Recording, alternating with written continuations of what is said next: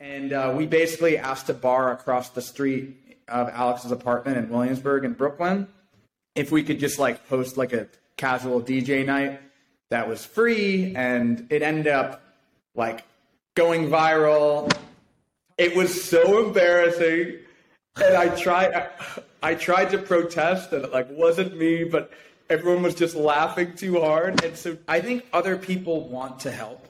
You know, sometimes we think like, oh, I don't want to bother them or whatever, but like, I know it feels good to me when someone asks for my help. I'm like, oh yeah, absolutely. Like, oh. you know, our it just reminds me again and again, like every day is not a guarantee. Hello, everyone. Welcome to the Sagen Experience, the show where we explore life stories that help you become the absolute best version of yourself. Today, I am joined by Ethan Maccoby. Ethan is a Brit American co CEO, co founder of Burwood Media. He is an incredible husband, son, and brother, and friend of mine for life. Uh, Ethan, welcome to the show, my friend. Thank you. Wow, that was a super nice intro. Thank you very much. Thanks for having me. Absolutely. Um, what you were just, I just caught you in the middle of lunch. What, what are you eating there? Looks like a, a healthy salad. I'm eating a classic Trader Joe's. I don't know if I'm allowed to say brands, but uh, Greek salad.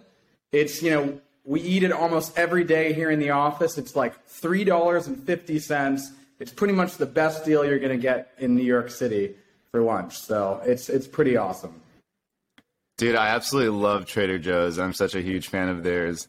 Um, and actually, like legit, Greek salads are like probably one of my favorite uh, salads, but also types of food. I love olives. I love like the feta cheese and the onions. Uh, so you have good taste. Well done, mate. Dude, Trader Joe's potential future sponsor of the podcast. Um, yeah, yeah, sponsor us. Uh, I'll I'll tag him on here. Give me all the free Greek salads, please. Absolutely, um, dude. Thanks so much for joining. Uh, I would I want to start off, uh, spend the next like kind of five or ten minutes or so to dive into your life story a little bit. Um, if you don't mind, just kind of giving a you know quick overview. Uh, you know where you grew up, where you were born, all the way up until present day today.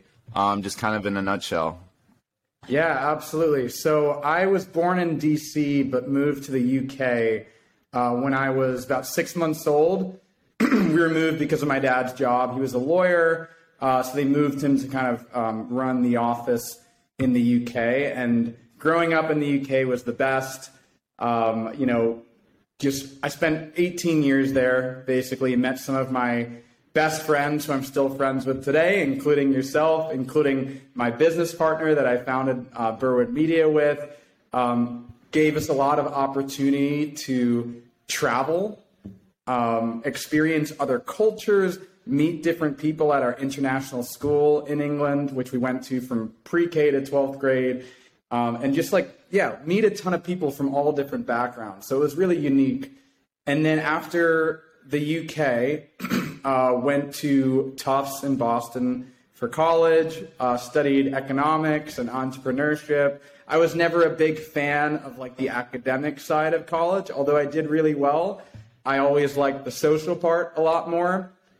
I think for me, it's because I'm a big hands on learner versus a theoretical, like sit in a classroom, jot down notes, take tests. Like, you know, different people have different preferences, but I'm very much like, let me do the job and I'll, I'll learn on the job. So I didn't love like the academic side, but absolutely made, you know, some of my best friends in college as well and loved the experience. After college, I moved to New York. I thought I wanted to be an actor, which honestly I still do. It's still a dream of mine. And Entourage is one of my favorite shows and probably one of my inspirations to be an actor. um, but I was like, I'm gonna, and I did acting all throughout middle school, high school, was in musicals, radio plays. We were very lucky in England. We had a lot of casting calls come through because they were looking for Americans specifically in England. So it was always something I was interested in, but I was like, you know what? I'm going to move to New York and I'm not going to do the typical, you know, get a job as a waiter uh, or this. I'm going to get a tech sales job so I can you know, hopefully make a lot of money, but also do auditions and like try to do that. Uh, it didn't work out, obviously, because the whole reason people get flexible schedule jobs like waiter or this or that is because all the auditions are during the day and like you know you can't take time off of like a, a tech sales job in the middle of the day to go to auditions so i started out at um, uh, it was a startup at that time called Single Platform. We basically allowed restaurants to uh, project their menus everywhere online and update it from one place. And i was just an inside salesperson. I uh, I basically was cold calling restaurants, like 200 restaurants a day, and trying to convince them that I'm not a salesperson, but even though I was a salesperson, and then to basically just, you know, buy something almost on the spot, which like, as you can imagine, calling restaurants throughout the day while they're busy with lunch and this, you get a lot of hangups, but I did really well. I think the important thing is to like have fun with it. Um, and uh, I got, luckily, the, the company I was acquired two weeks later, and after I started, not because of me, but uh, I ended up working there for four years and kind of working my way up. So I was quickly promoted after about four months to team lead, uh, helping kind of train the sales team around me. Uh, but all, and then a year after I started, I was promoted to sales manager. So I was a lead. I was leading a team of about 12 sales reps, uh, and we absolutely crushed it. Did really well. Um, so a year after that, I was promoted to essentially director of sales, so leading the entire sales team. Uh, so I was at Single Platform for about four years, amazing experience, uh, and I left to go work at another startup uh, called Shoptiques, uh, where I was uh, hired as director of customer success, um, and uh, that was um, not as good of an experience. I actually quit after about three months just because the culture didn't vibe with my with my values. Um, it was somewhere where the the CEO, even though super smart person, a lot of respect for her, uh, she didn't believe in time off and weekends. And I really believe that in order for people to be really successful, they have to be happy. You know, you can't just work people into the ground. People need time off. People need breaks to be their most productive and creative selves. So I quickly realized like this place was not for me and uh, and left there. Did some consulting with uh, businesses, helping them with sales and customer success. Uh, started at a, another um, another startup called Bond, which was actually a really cool company. They had robots that would write handwritten notes using a real pen. So we would sell to a lot of like e-com companies and and different companies who maybe wanted to send hundreds of thousands of quote unquote handwritten notes to uh, to their customers, thanking them for the purchase. So, you know, there was a lot of cool campaigns like that. Um, and I was director of sales there. It was really cool. I was there about a year. We got acquired, uh, and I was let go pretty soon after the acquisition, as were unfortunately many people. You know, that happens with acquisitions, but really cool experience. um, then I started at a company called SiteComply, uh, where I was a customer success manager, and uh, I worked there for four years. Uh, tech in the tech real estate space. Um, and during that time, I actually moved to Austin. I was getting a little burnt out from living in New York. Uh, it was su- such an awesome place during my 20s. Um, but like towards my like later 20s, I was like, okay, like it's really expensive, it's stressful, it's dirty. Uh, and so my girlfriend at that time and I uh, were like, we both could use an adventure. Let's move in together to Austin. Um, and the reason we chose Austin was it was warm, it was less stressful, it was less expensive, and just like a really awesome city that we both really liked and had like a good tech scene as well in case we needed jobs there. Um, and so I kept working remotely for SiteComply, but then switched jobs uh, to a company called On24, uh, where I was a customer success manager again. Uh, and um, and then most recently, I left Austin after a wonderful three years there and my now wife and I, we got married um, during our time in Austin, which is great. Uh, we basically um, both quit our uh, full-time jobs working, you know, at my tech company. She was working at a clinic for people with eating disorders, and we both quit our full-time jobs. And I went full-time on Burwood Media, um, which had until then been my side business, and she went full-time on um, just doing kind of Zoom therapy with her patients. And we were able to travel uh, Europe for a month. We went to uh, South America and Central America for three weeks, all while working remotely. And uh, now we've kind of landed back in New York. Uh, my wife is starting a PhD, which kind of brings us back to Brooklyn, which I'm also really excited about uh, because my business is based here. I have some of my best friends here. And, uh, and yeah, life is good. So I think that kind of brings me up to to today. I love that. Um, but there's a couple things you mentioned that I really want to highlight, uh, which I really liked. One was, you know, when you went to college, you said you were really uh, the the way you learn is really uh, around doing and actually like you know implementing and executing versus like theory, uh, which I think is like really important, right? Uh, I I think you know I love the quote like clarity comes from action, not thought. So you can you know think about all these like theories and you know learn that way uh, through people kind of sharing those things. But I think actually like doing those things like uh, feeling, you know, w- what it is that's working or not working, and then making those decisions to move forward is like really important. So uh, I love that you mentioned that. And then the second thing is uh, the values. Like you did not want to compromise, you know, your values for uh, where you worked, um, and you kind of pretty quickly left because of a, you know, cult- cultural kind of misfit. Um, with you. So I do love that because I think a lot of people get stuck in like situations, whether it's jobs or relationships, where they feel like they can't like quite get out of because um, it, comprom- it compromises their values, but they feel like they have to kind of stick with that. So I love that you you're definitely someone who like sticks to their guns and doesn't kind of compromise uh, their values. So uh, good yeah. stuff there, man. And actually, to like follow up on that. Because when I worked at that company where I was like, this is not for me, I'm not going to do well, I'm leaving, there were a ton of people who had worked there for two years and were absolutely miserable.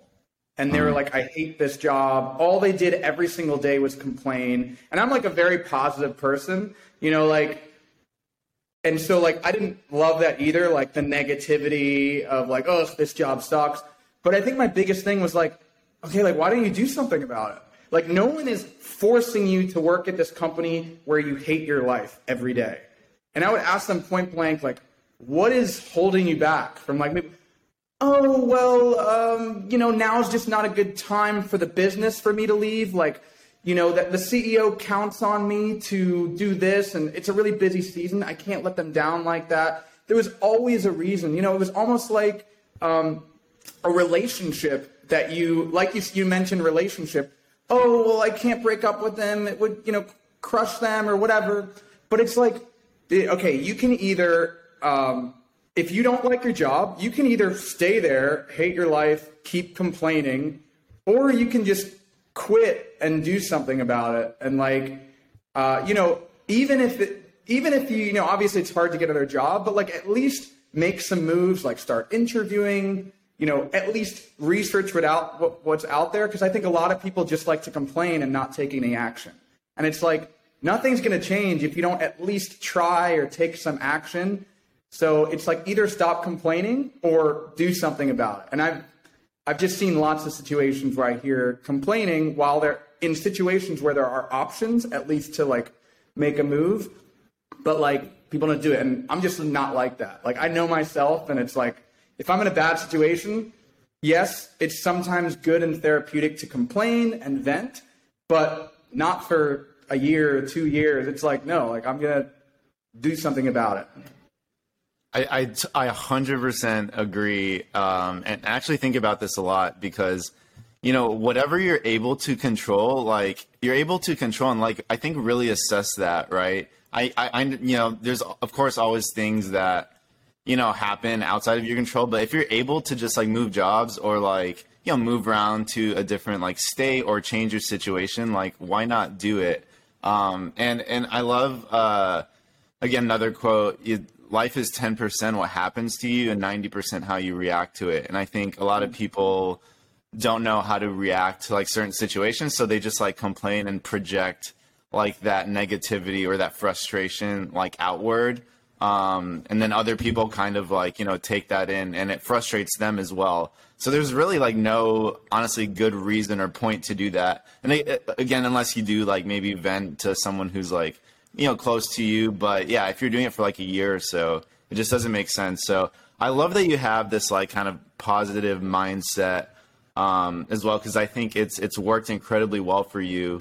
Uh, you know, in your career so far, and uh, you know, you haven't compromised your values. Um, and there's always something out there I think that can like be better, you know, if you really seek it. So, um, yeah, I appreciate yeah. you sharing that. Uh, when you were, so I do want to touch on Burwood Media a little bit. Uh, do you mind just like quickly explaining, you know, in like 30, 60 seconds what that business is and kind of how it got started? Yeah, sure. So my best friend Alex Bedanes and I started a business. Uh, now we call it Burwood Media, and it's essentially an events business. So we throw DJ based events all around the country every weekend, and the events have themes. So we have a few different properties under our Burwood Media umbrella. We have Emo Night Brooklyn, which is an emo pop punk DJ night. We've got Gimme Gimme Disco, which is a disco night heavily influenced by ABBA.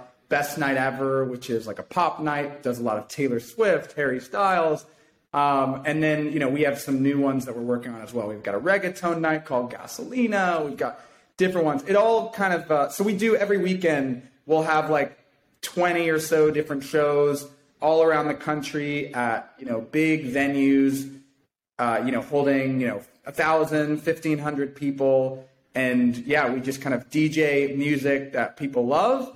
And, uh, and yeah, we kind of repeat and it all kind of really started, not to go too long on this, but Alex and I loved emo and pop punk music growing up. We both grew up in England going to shows. And when we weren't going to emo pop punk shows, we were rocking out in our houses, you know, throwing parties or pre games, moshing the music that we loved.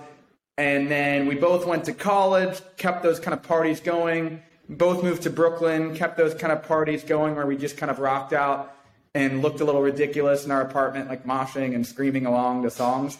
And uh, we basically asked a bar across the street of Alex's apartment in Williamsburg in Brooklyn if we could just like host like a casual DJ night that was free. And it ended up like going viral. Tons of people came, it was packed so we started kind of building it up. This was back in 2015, so it was just kind of like wasn't even a side gig. It was just, hey, this is like a fun thing we did. And it grew and grew and grew. We started doing the parties at bigger and bigger venues. Started doing it not just in New York, but outside of New York, bringing in um, you know famous emo and pop punk artists to like guest DJ and perform.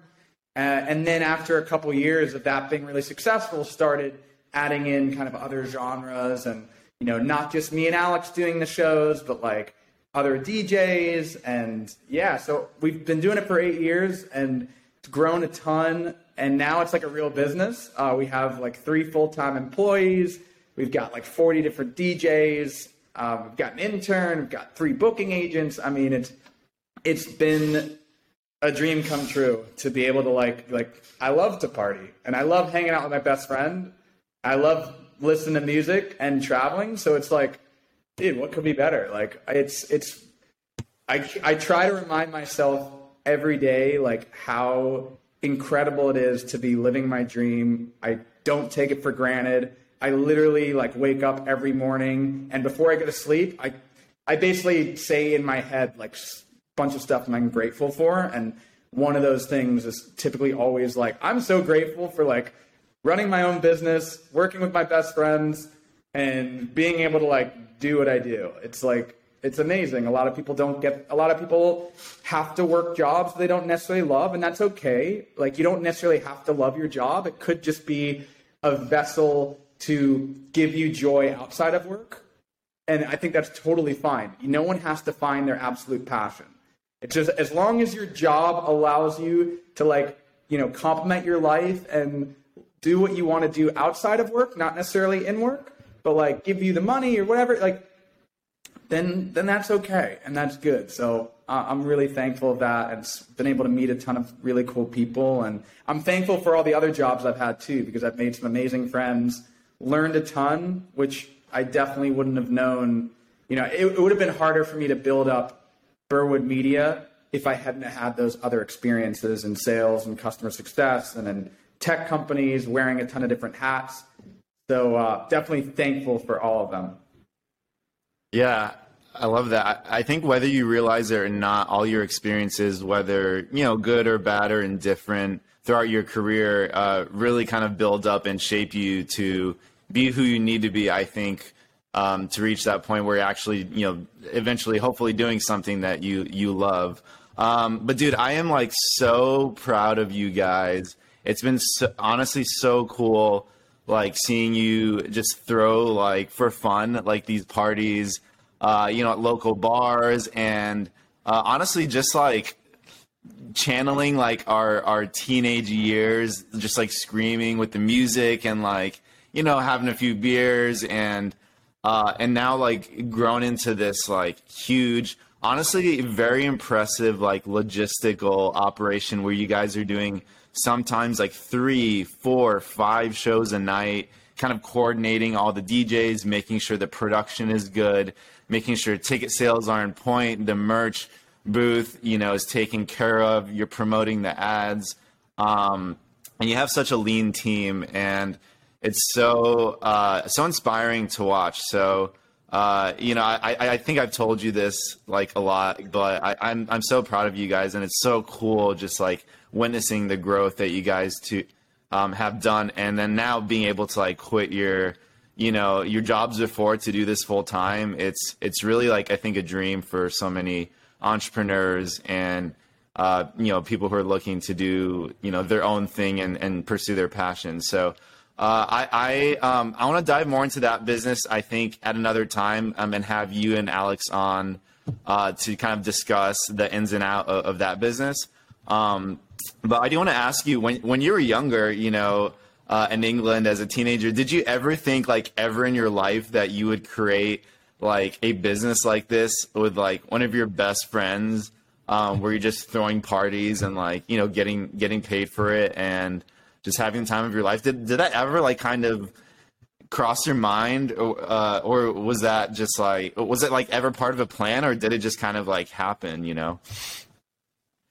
No, it, it was never like part of the like ultimate plan, and that's what makes it so much more amazing. Like did I think I could create a business with my best friend that where we like party? Like that was literally like a dream come true. But no, like I grew up like a lot of people do, thinking like, yeah, when I get older after college, I'll have to get a job and, you know, probably won't love the job, but I'll like it enough. And, you know, you just kind of do that job for a number of years, you quit, you go to your next job, do it again, repeat. So like, no, it was never like part of the plan. It all start, it all really became a business so organically. It was never like on purpose. It was never to make money you know, the first bunch of the first few shows we did were free. Like, you know, it was just because we we truly loved this music. We loved being together. We loved partying. And so I think it makes it that much more special that it, like it wasn't a lifelong plan that one day we'll do this. But I'm so glad it, it it's turned out that way. Yeah, absolutely. Uh, so speaking of music, uh, I, I have a question for you, Ethan. What's What's kind of a musical guilty pleasure that you have? I know you like a lot of genres. Uh, I know you were a theater kid for a little bit as well, um, and I guess in some ways still kind of am. Uh, but what would you say is like that that thing you throw on? You know, I was gonna say uh, your iPod. uh, iPod's discontinued now. This is, I guess, how old we are. Uh, but what would you throw? Yeah, on your phone or on your Spotify playlist, kind of. You know, maybe when no one's around. Uh, yeah.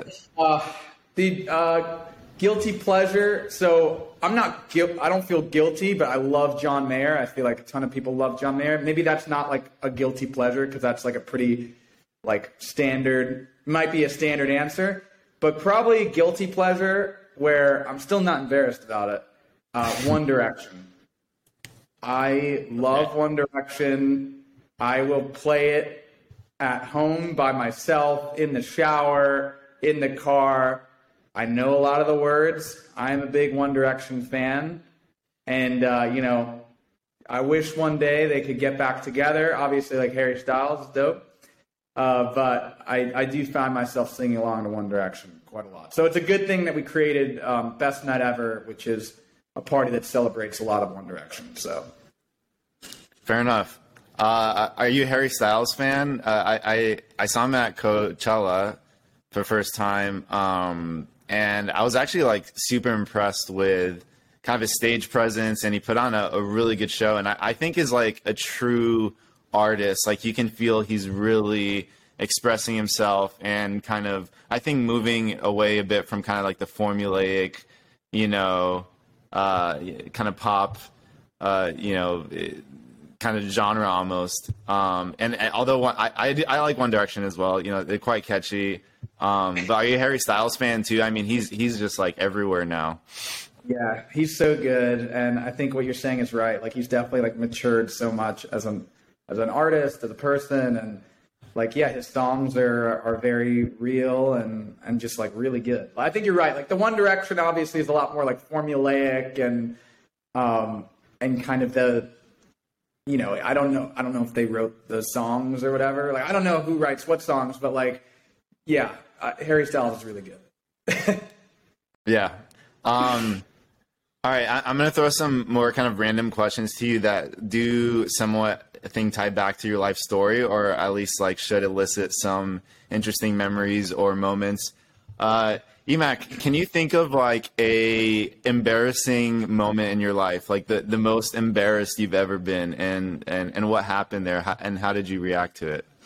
Oh my God, uh, we might have to come back to this one if I can think of an appropriate one that we can that we can share in front of others.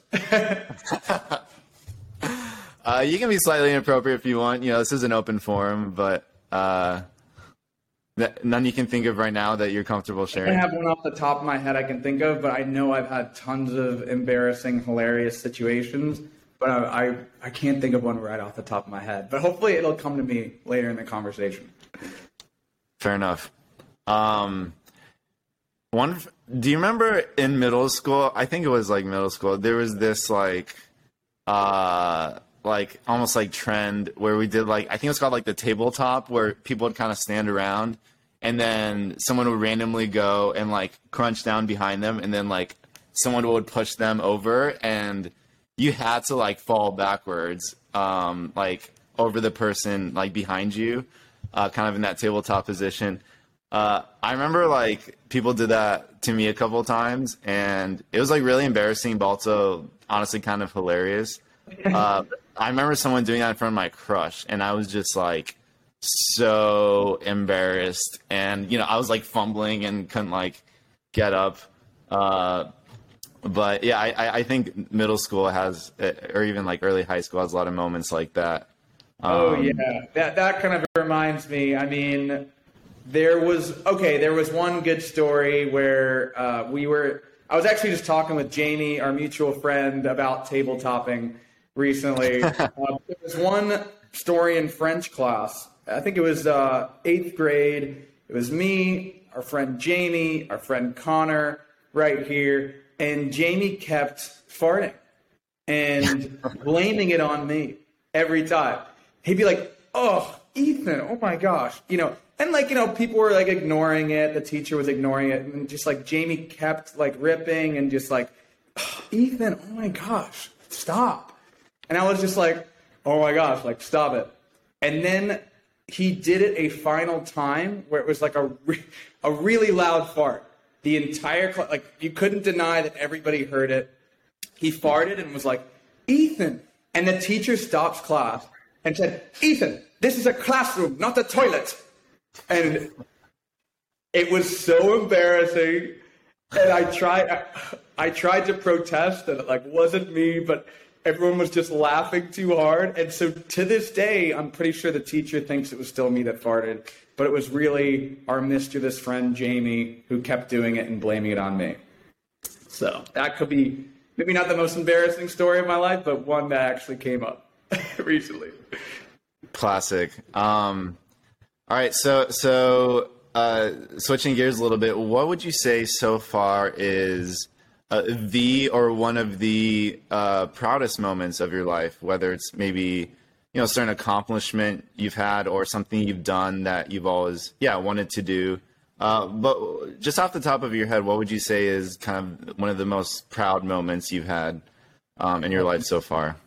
Yeah, I would say this past weekend, I actually mm-hmm. feel I feel like uh, I have a lot of great proud moments, and I try to be proud of myself because uh, I think it's good to like, you know, uh, some people are like, no, it's never good enough. I, I have to do better, but and for for some people, I think like, you know, they get their determination from setting a goal ahead and like they never quite reach that goal. You know, it's like, cool, I did it, but like it's still not good enough, and that helps like their ambition.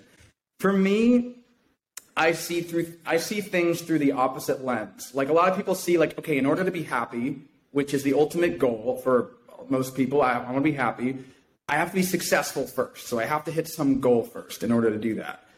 But the problem is, you know, if you're if it's like I have to be successful in order to be happy, you're always kind of chasing and setting a new goal and never quite reaching that happiness. For example, hey, like in order to be happy, I need to be promoted. Cool, you get the promotion. All of a sudden, you're like, well, now in order to be happy, I need to make like X more money, or I need to be promoted again, or I need to do this. And you never quite get to that point where you're like, I'm so happy, like this is awesome. Instead, I see it from the opposite lens, where it's like, in order to be successful, I need to be happy. And if I am happy, I am much more productive, creative, and way more likely to like hit a lot of the goals I set for myself. And so I think that's kind of what's always in the back of my mind when I'm thinking like, what's my what am I proud of? And things like that. So I always try to be proud of myself like that. But I think, for example, this past weekend, we were um, Emo Night Brooklyn, which is one of the the brands under Burwood Media, our business was invited for I think the third or fourth year in a row to be the official after party of Riot Fest. And Riot Fest has always been kind of one of the most biggest premier like kind of emo rock festivals uh, that there is throughout the year. You know, like My Chemical Romance headlined it. Um, you know, it's it's a really big deal. And we were asked to be an official after party, you know, along with other amazing bands you know, being after parties like Jimmy World and uh, Anberlin, Alexisonfire. Uh, so the fact that we were just like asked again uh, was amazing. But we got to go to all three days of the festival with a backstage artist pass, um, see a ton of our favorite bands, you know, chat with a lot of them who we're like such good friends with anyway. Um, Yellowcard had a reunion show and you know they closed the entire show, stage to watch from to everybody, even with artist passes and backstage passes. But they let Alex and I still watch. It was like me and Alex standing next to you know the singer of Yellowcard's wife and mom, and it was just such a cool moment to be able to like be on the side of the stage watching one of our favorite bands in front of tens of thousands of people being like oh my god like we've literally like this is i'm so proud of of where we've come uh, just being able to be here but then the actual after show itself we did chicago house of blues um, ryan key the singer of yellowcard was our guest dj and it was a sold out show 1200 people and just kind of being on stage during that i was just looking around and i was like this is unreal there's 1200 people here partying and fans just like us but like we helped build this. Obviously, like we're playing other people's songs. We didn't make the music, but like we, you know, created this kind of community and space where people can party to music that they love. And it was just, I was so proud. And it was one of the prouder moments of my life. I've had a bunch of these at a lot of these big shows, but that's that's the most recent one um, I can think of for sure. I love that. Uh, a lot of entrepreneurs I talk to who've kind of reached a point in their career uh, where they're just like feel very you know fulfilled and happy. Uh, describe similar situations where, especially in their like childhood or like growing up, they have these kind of things that they love. Uh, whether it's like music or some form of like art or maybe like a place they want to go to or an experience they want to have um, you know, maybe they like they love Legos or something. Then at some point they like get to do a deal with like Legos, you know, or whatever it is.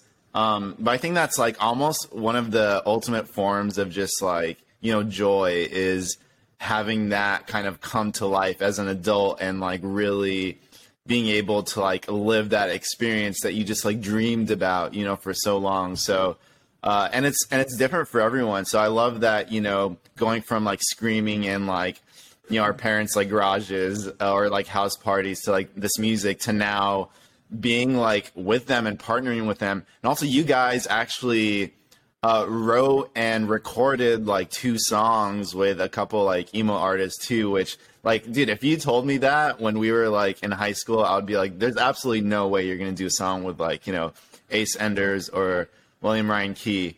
So um, yeah, I could totally see that, and I love that you also said that um, uh, you know happiness. I think a lot of people think it's conditional, like when I get this thing, and it's often like even material things too. Um, once I get this, you know, I'll I'll feel that sense of like happiness, or if I get this amount of money, or if I get like this house or whatever it is. But it's really almost like a state of being more like if you you know, we almost have everything you know we need to be like fulfilled or happy or like you know joyful or like have that peace. And i think once you realize that that's when you really start like getting uh, those things that you know whether they are material or like relationships or friendships or like energy from other people that actually make you start you know be fulfilled constantly. Um and i do want to ask you really quick it just reminded me you mentioned earlier that you kind of you know say words of gratitude uh, before you go to bed and in the morning. Uh, I do that as well, and um, I think some to some people it feels a little bit weird where it's like you know I am grateful for this and grateful for that, and uh, but it really I think does kind of shift shift your perspective because our minds often like the default is almost like the negative thing because it's just a lot more memorable. You know, if we had like a tough conversation that day or if something you know didn't quite work out in our favor, that really sticks with us. Um, I, I, even heard recently that in relationships, uh, if one out of every five situations is negative, you remember that negative one way more than the other five positive ones, and your relationship is kind of in, in danger in a way. Um, and then I also heard that actually that's even true for one out of 11 times if you have 10 positive experiences, but one of those ends up being negative, it really sticks with you. And I think that's like something that we need to work on shifting is just really uh, embracing the the positive experiences that we have throughout the day, that we can breathe, that we're able bodied, um, that we have people that love us, even though sometimes we might not feel like it. So could you just talk about like that that gratitude um, exercise that you do and perhaps how that's like helped you. Because uh, i also know you, you know you've gone through a lot in your life. Um, so just tell me about that. Like when did you start doing that and how has it kind of yeah really helped you in your in your journey so far?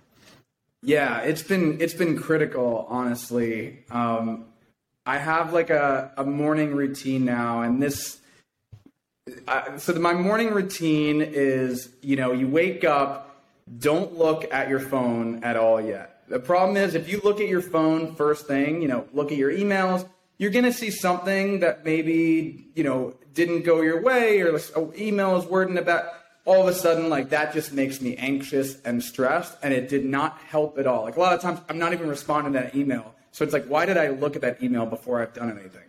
I'm at a very like vulnerable state I feel like when I wake up.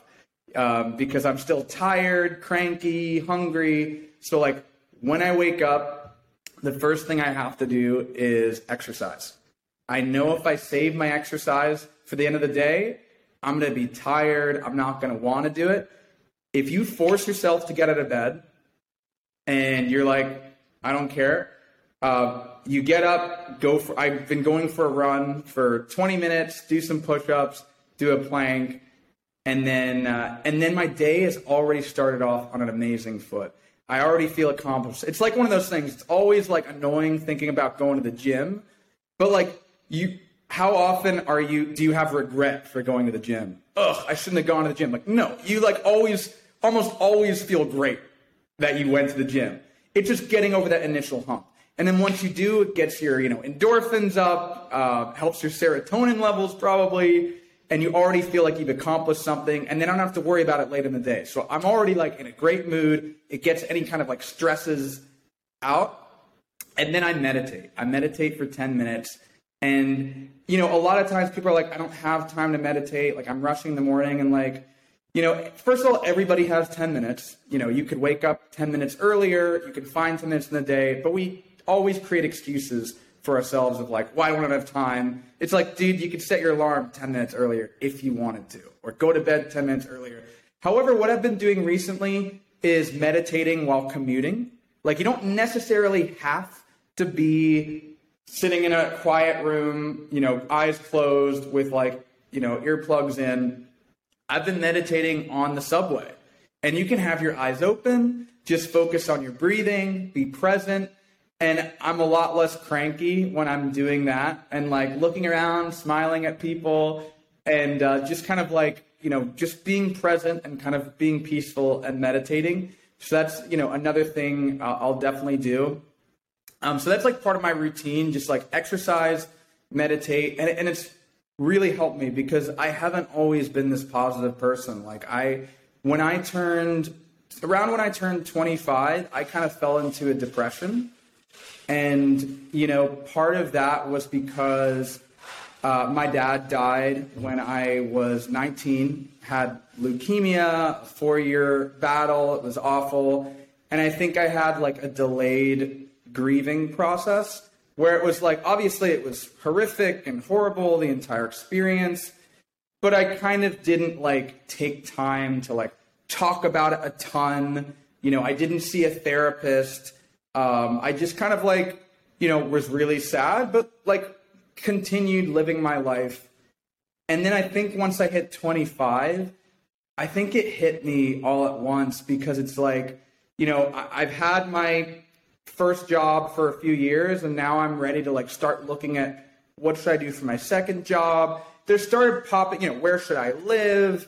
There started popping up kind of a lot of like big life questions that I needed to answer.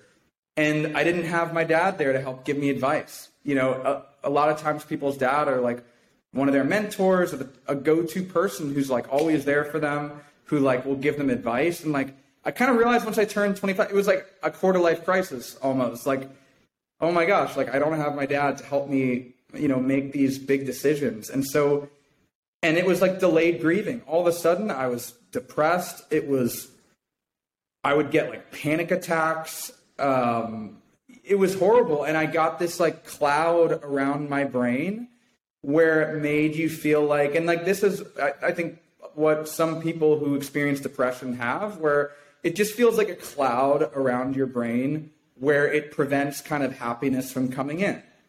And um, and it was awful. And I I pretended to be sick sometimes so I didn't have to hang out with people and I didn't go to work because it was just impossible to get out of bed. And um, I was like, what can I do? I don't want to feel like this. It's awful. But when you're in that zone, it makes you feel like nothing's ever going to change. It's always going to be like this. So you can see why people take really extreme measures. Like you can see why depression is such a terrible disease, um, you know, and and it just makes you feel like nothing will ever be good again. And so during that time is really when I started getting into that kind of meditation and gratitude because I basically was like, I don't want to feel like this forever. I know this is horrible um, I googled like what can I do to like not be depressed, basically. And obviously, like one of the first things is like get a therapist. Um, I actually never did that, even though I think it's an amazing thing to do that like everyone should totally do. Um, but I started taking B vitamins to help like boost my mood. Um, I started meditating every day. Um, and it was hard to meditate when you're having a panic panic attack and like you know but but you kind of force yourself and i forced myself to get out of bed it was the thing i wanted to do least but i would force myself to get out of bed and do some kind of exercise and by getting in that kind of routine you know i was really lucky a lot of people are depressed for years and you know they're on medications which is great because it hopefully it really helps them I was able to get out of that depression mode that I was in just from B vitamins, exercise, and meditation, and not to minimize depression at all. It's like an absolutely horrible disease. Um, but like I think I was really lucky that I was able to get out of that mode, partly because of this routine that I do. And I think the important thing is not just meditating when you're in a horrible mood, but like also doing it when you're in a good mood, just kind of getting in that habit. And then again, like reminding yourself of what you're thankful for. Before I go to bed, you know, I didn't mention my end of day routine, but I also remind myself like all the amazing things that happen. I have food, I have shelter, like the basic things. And I think you nailed it when you're like, it puts things in perspective. And that that's like one of my biggest advice to people, like keep things in perspective. Every day we have stuff that happens, whether it's like, oh, something happened at work, or I didn't get the job I wanted, or maybe someone broke up with you and relationships ending. Um, keep it in perspective because, and I kind of do the 10 year test. Like in 10 years, if I look back at this, is it going to matter? And the things that do matter are like my health, my family's health, because that would be something I would look back at 10 years and be like, that, that was horrible. But if it's like, oh, I got a bad grade on a test, or like, ah, oh, listen, it's like in 10 years, I'm not going to care about that. So I, I kind of do that 10 year test to keep things in perspective. Um, but getting out of that depression mode, I still feel it sometimes. Like I'll sometimes have days where I go into that same depression, or maybe it lasts a week, or maybe a month. I kind of call it like a bit of a cycle. Like I'll have days, months, or weeks where it's like I'm I'm down, and and maybe it's because I just miss my dad, or think you know who knows what it could be triggered from. But the and then I have times where I'm I'm up. And the nice thing is because I've seen the cycle, when I'm in those downs, I can remind myself that it's not always going to be like this. Even though it feels like it's always I'm always me this in this mindset, nothing's ever to get better. Now that I've seen the cycle, I can be like, look, I'm in my downtime, and that is totally fine. I'm to lean into it. It's okay to be down. I know one day, whether it's in a day, a week, a month, a year. Like it's not always to be like this. I'm to feel good. I always try to view it as like the blue sky behind the clouds. Sure, there's clouds, but behind those clouds, there's blue sky. Dude, th- there's so much you just said, which uh, which I love, and I think will resonate with a lot of people because a lot of yeah us are going through like tough times in all different types of ways. And one of the key the- themes, I think, which uh, kind of you, you, alluded to a lot, was really uh, a lot of people av- avoid those problems. And whether they go through trauma, they try and like store it somewhere in the back of their mind or not address it emotionally. Like they don't allow themselves to really like grieve or fully experience those emotions of like sadness or you know that tough part uh, of just not being able to like wake up in the mornings. Um, but really, and, and, it's obviously easier, you know, said than done. But I think really the key is just to like fucking plow through it and and like really address it like head on and be like, I have to find a way to deal with this, or else it's just going to like build into this like monster, you know, that you're not like addressing and not like touching. And I, I I'm so just like uh, you know inspired by you having gone through that. And i know it was like you know really tough you know to to lose your dad. And um and he was such an incredible person. I remember you know going to south carolina with you guys and spending time with your family and i just you know can't imagine going through something like that especially at like a younger age and going through like very formative and transformative like periods in your life but just seeing you come out the other side um, and continue to like manage and deal with that every day is is really admirable. And not only that, uh, what I've seen you do is kind of um, flip that too, and now help other people who have also lost like their parents through uh, you know experience camps is something that I've seen you do every year, which is um, a camp, and I believe you you know you're a counselor, and you kind of go and do some incredible activities with kids who've been in a similar situation. Um, and I'm sure through that too, that's also helped you continue to like you know deal with that as well um, by like helping others too. So there's just like this you know exchange where it's like building not only like you up um, you know as a leader and helping others but obviously they're able to do that and then they can also take that experience and that knowledge and like help others so tell me a little bit about experience camps because i think that's like a really incredible initiative um, and i'd love to hear kind of how you got you know initially involved and why you picked them um, and just yeah tell me a little bit more about uh, that that camp and what people uh, yeah can look into it for. Absolutely. So Experience Camps is a one week camp for kids who have uh, experienced the death of a parent, sibling, or caregiver, someone like very significant in their life. And it's a week, it's free for the kids to go, completely funded by donors. And it's the best week ever. Basically, kids arrive, you know, it's a lot of these kids have they're all in different situations. Some of them are, you know, their uh, their dad died by murder or by suicide or by cancer. Some of them lost both parents. Some of them lost a sibling and a parent and they're all in different situations at home. You know, some of them are really bad situations where they don't have enough money to get tons of food or they don't have like a good, you know, safe life at home and you know, some of them go through therapy, some of them aren't. A lot of them some of them are young and they get made fun of at school for being the person without a dad.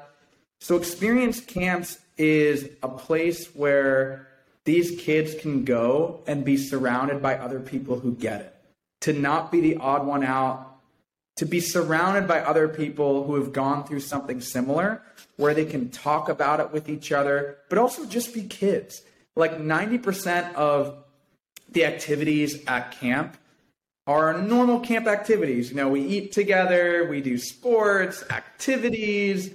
Um, you know, there's like evening stuff, college league. It's just like the most fun stuff.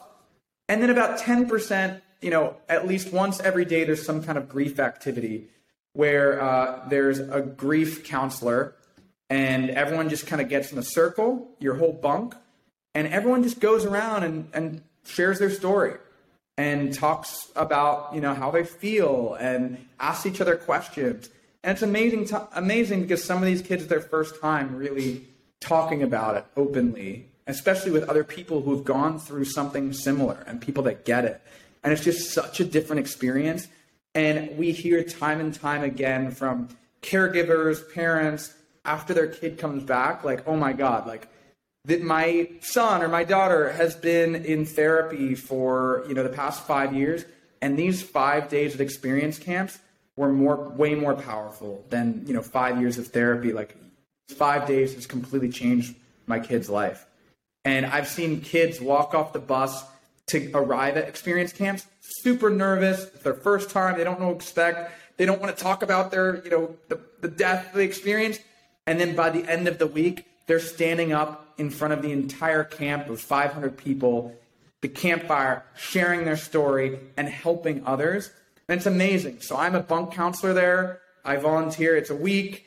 And so i live you know in the bunk with the kids. I teach you know hockey or uh, stand up paddleboarding. And it is literally the best. It's so meaningful. And you're right. Like, it's not just, it's obviously for the kids. That's why. But it also is a huge help for me and a huge outlet for me to be able to be surrounded by other people that have gone through something similar where you know you don't feel awkward being like yeah my dad died and then the other person's like oh my god i'm so sorry it's so awkward it's like Oh, like tell me more about that. Do you do you still dream about your dad? Do you remember what he smells like? You know, different things like that, like that you can really dig into versus like, oh, don't remind me that my dad died. You know, and I, I got involved with it because um, my CEO, founder of the first company I worked at in New York, single platform, the cold calling restaurants company, he was a director at, and still is a director at the camp and um, we got really close while working together. And he he was like, "Hey, you know, his dad had died, so he was. That's why he was like really, uh, you know, all about experience camps. My dad died. He knew he had the connection, and he was like, do you want to be a counselor at experience camps with me? And so, you know, it's nine years later. I've been involved for nine years. Every summer, I, I volunteer for a week, and it is the best week of the year. And then obviously we're, you know, fundraising throughout the year because again, these are free. It's free to send these. Uh, they don't have to pay anything. It's all funded by really, uh, you know, by by really nice donors that are willing to give money in order to change kids' lives. And it's it's the best thing I do. It's the most it's the thing I'm most proud of and happiest about. And I always count down the days till the next uh, experience camps. Uh, Ethan, for for the viewers and watchers out there, how could they, you know, help support this initiative? Is there like a website they could go donate to, or um, yeah, how could they like support this if they feel you know compelled to? A bunch of different ways. Yeah. So the website is experiencecamps.com. Uh, obviously, you can donate. Uh, we have events throughout the year as well. So we, there's different locations of the camp now. There's one in Maine, Pennsylvania, Georgia, California, and uh, Michigan. And then, you know, we're looking at growing and stuff. So if you're in one of those areas, um, there are fundraising events you can go to, like galas or Halloween events or auctions and things like that. So you can always go go there as well. Um, but you can also volunteer um, if you want to. Um, you can apply to be a volunteer. I think uh, applications are open starting like November first for next summer, and uh, and yeah, you can volunteer and be a counselor. And I promise it will be the best thing you ever do. And even if you personally haven't experienced a loss, that is totally okay. There are tons of counselors there. You know, there's a lot that have experienced loss, which is part of the reason like why they want to do it. But there's also a lot of people that like just love making a difference and, and love doing it. Um, also, you can help just by telling other people about it. And because more often than not, there are more people than we expect who've lost someone significant in their lives that could really benefit from something like this. So spread the word. Absolutely. Uh, so yeah, if you're watching on YouTube or listening on Spotify or, or Apple Podcasts or wherever, I, will put a link below. Uh, so check it out, guys, if this you know resonates with you and it's something you want to help support, because uh, I, I, think it really does, you know, transform lives and makes an impact. Um, you know, obviously as as you've heard here. Uh, so so Ethan, this podcast is really about you know telling life stories and helping other people see like other people's life paths, you know, uh, because everyone's journey is so different, and I think we're all trying to like figure out who we are, how to deal with life, how to deal with tough situations, how to like you know be at peace and find joy and you know happiness and purpose. Um, so you've touched on a lot of really great topics that I want to summarize here. Uh, so one is like you know avoid avoidance. you know, if there is something that is kind of gnawing away at you or something that is like tough to deal with, obviously, you know, it's hard sometimes to deal with it straight away, but like you do have to like address and tackle that at some point. Um, another one being, uh, you know, helping others throughout that process. And I know that almost seems counterintuitive because, you know, you want to help yourself get out of whatever situation you're in or find that like you know happiness or, or desire that you're looking for or purpose but often you do that through helping others like you learn like things or um, you know you, you, kind of are through helping others you, you, you figure out like oh what they're going through is actually similar to what i'm going through.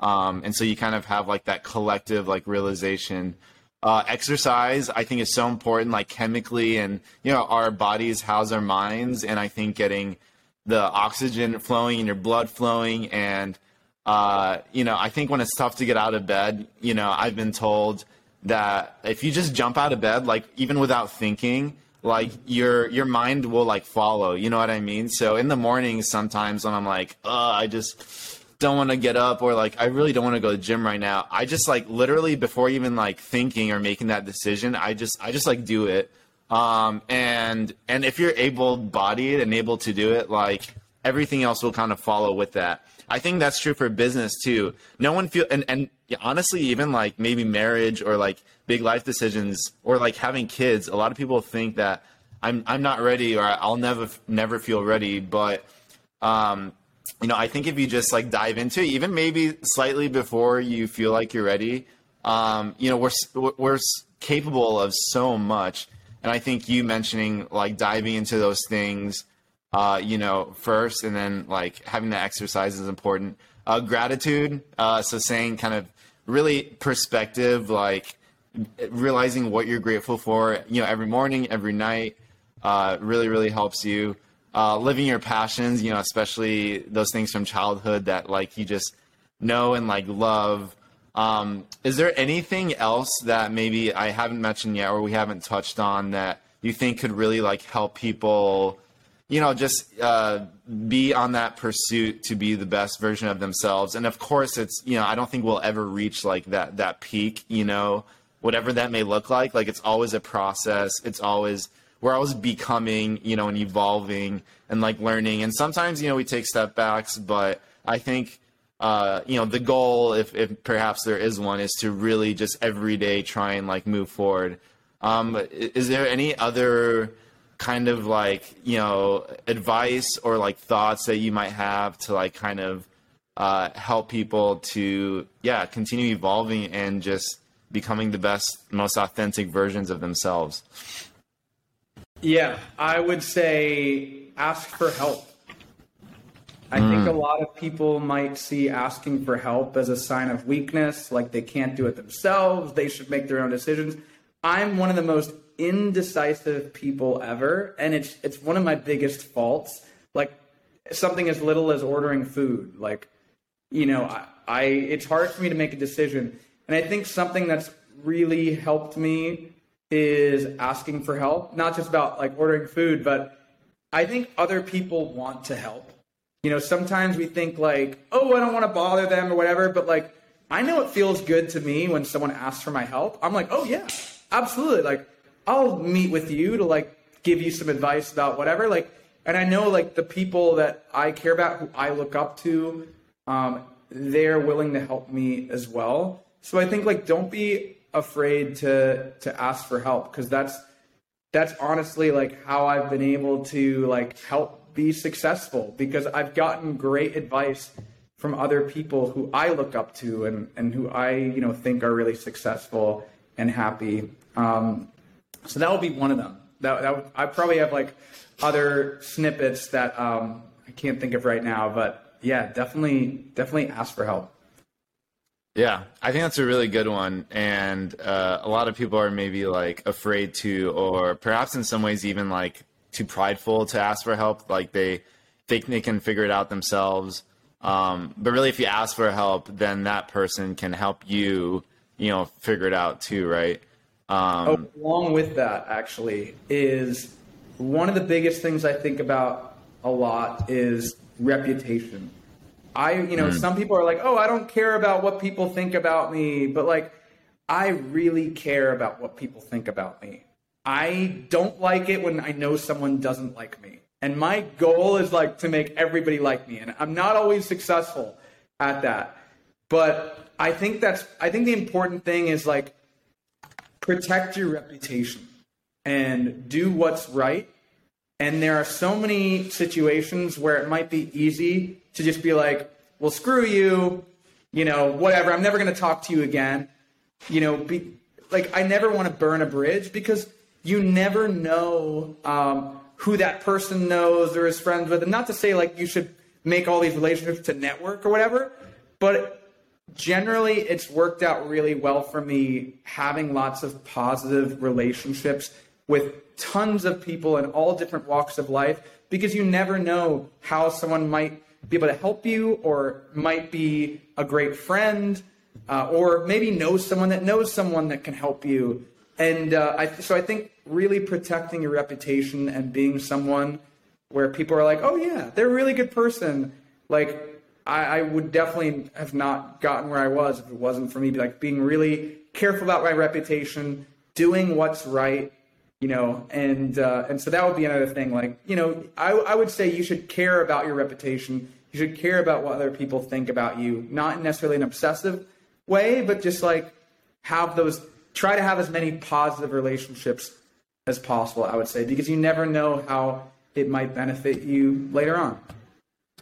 For sure. Yeah, I, I, think you definitely are someone who has, you know, an incredible reputation and uh, I find you, yeah, incredibly trustworthy because you really do what you say.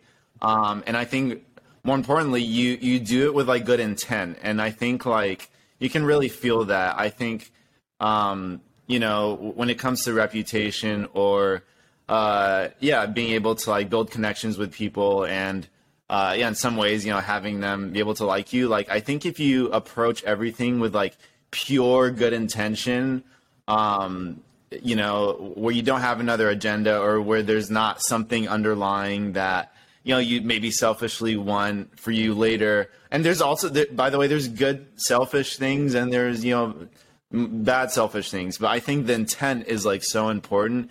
And I feel like you genuinely like have that. And I think, you know the really people who are like truly in tune with uh, you know emotions have good emotional IQ who are incredibly intelligent like they can sense that you know pretty quickly with other people. And um, I know for you in the like 20 plus years that I've known you which is crazy by the way um, I think you've always been someone who has such good intent to like genuinely help people and you're so sincere through doing it. And I think um, yeah, th- that's that's like so important and something like I admire about you so much.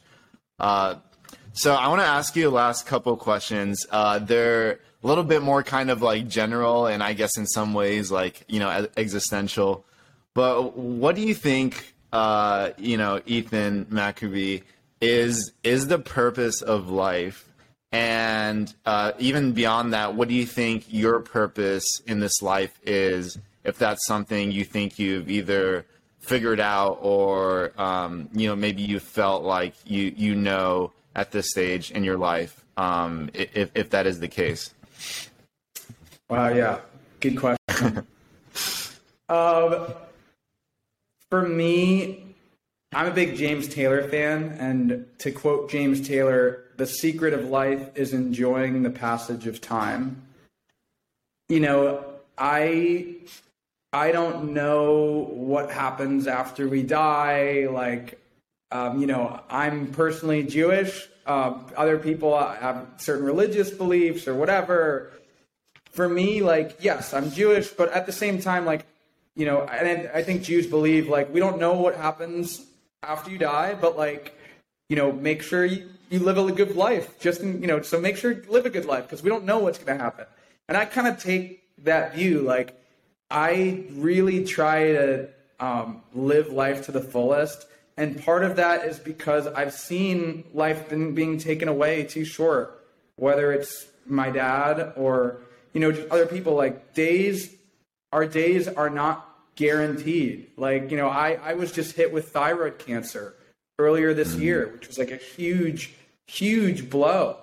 And, you know, to hear the C word, cancer, after your dad already died of cancer and like you know having the surgery and then radioactive iodine it's like you know our it just reminds me again and again like every day is not a guarantee. And that's why like when i wake up i just feel so thankful that i'm here. And i really try to make the most of every day. And like maybe it doesn't mean you have to do something crazy like skydiving every day. But for me it's just like making the most of our time on earth is the purpose of life. Having fun like doing what you enjoy. Um, because like who knows what could happen? And you know part of that for me is helping other people. It's traveling. It's doing work. It's being with my family. So for me it's really enjoying the passage of time I love that. And honestly, I think that's such a great way to uh, end the podcast, like on that thought. Um, Ethan, thank you so much for taking the time to be on here. Uh, I think you, you provided such good like insights and words of wisdom, and just being able to share your experience uh, of having gone through, you know, a lot of what you've gone through with, uh, you know, your family, your dad, building this business, uh, you know, dealing with uh, tough times and honestly just your positive like outlook on life too i think will help uh, hopefully a lot of the people out there listening and watching to shift perspectives if they need to or maybe like speak to them um, at a time, you know, when they need to hear this type of stuff. So, uh, thank you so much, dude. I think you, you really, you know, rounded it out well. But is, is there any kind of other last words of wisdom or any last things you want to say, uh, you know, before we, we officially close out here? Yes. Uh, a really great quote that one of my best friends once said in seventh grade is life is about taking risks. Peace out. Um, I I hate you and I love you. Um, it sounds like that person's a a bit of a, a nubbin. Uh, no, yeah. So by the way, guys, that was me in like seventh grade. I wrote that in our yearbook. Um, and thank you for bringing that up, man. I did. yeah, you probably edit that out, maybe. Uh, no, no, dude. This is uh, no. I'm gonna keep this all in, man. Um, so, uh, you know, as is tradition with uh, this podcast, I, uh, you know, it, it's tied in with kind of my art project that I'm doing, where we do commission people, uh, sorry, commission pieces of people's like stories or like moments. Um, I uh, this is the, I think the second or third time I'm using this like software to do it on Zoom because I've had others in person.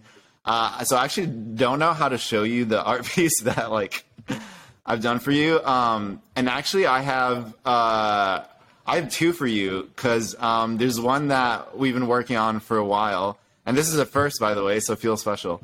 Um, there's one I'm working on a while, but it, and I'm working with another artist on it, but it's not quite to the quality that I like, so we're still working on it. But I actually spent um, a few hours, me personally making one like for you. That's kind of like my own like version. Uh, oh my god so nice. So it's um this one is not like your official piece, but I don't know. It's from me. It's like something I put together. Let me see if I can like share the screen here. I think I can. Um, so yeah, this is a first for you, man. But you're gonna be getting two pieces. Oh my god, uh, so nice of you. Uh, wait, can you see my screen? Not yet. Oh, it's about to load. Oh, there we go. Oh my gosh. Okay. Wow. This is so cool. This is our, our wedding day. Oh my yeah, god. so th- again, this is one like I kind of loosely put together. You'll get, you're going to get like your official one soon, but this is like the Catskills um, in New York when you got married. It's kind of like a watercolored rendition of that, and then you have kind of like this little path here that's like almost a story of your wedding day.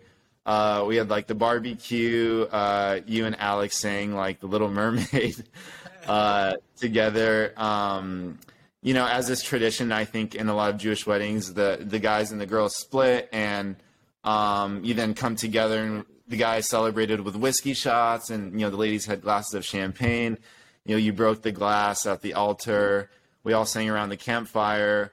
Um, and then you send me this like really cool photo, which is like again kind of a watercolor rendition of when you like you know saw Danny. Then you have the official date here, August fifteenth. Um, this is amazing! Oh my gosh, thank you so much. And so I'll send it over to you. Um, again, I will. Uh, how do I get out of this sharing? I love um, that. Yeah, I'll send it. Uh, I'll send it over to you, but you're gonna get a more official piece like soon because uh, you very grace, uh, graciously supported the Kickstarter, you know, project that I did to really get this up and running and donated, uh, you know, and got a piece through that. So I'll be sending to you that to you, or maybe give it to you when you're here in uh, Los Angeles. But um, yeah, man, my my little uh, yeah little, little gift to you. Thank you so much. That means so much to me, and that's that's beautiful. I love this. I love what you're doing with Sagen. It's amazing. Thanks so much, dude. Um, dude, thank you so much for being on. Uh, I love you, man, and uh, I will see you again like soon. I think uh, in like uh, less than a month. Uh, so I love you too, and thanks so much for having me. Keep rocking. Absolutely, keep rocking. Thank you so much, everyone, for watching, listening, and we'll see you in the next episode.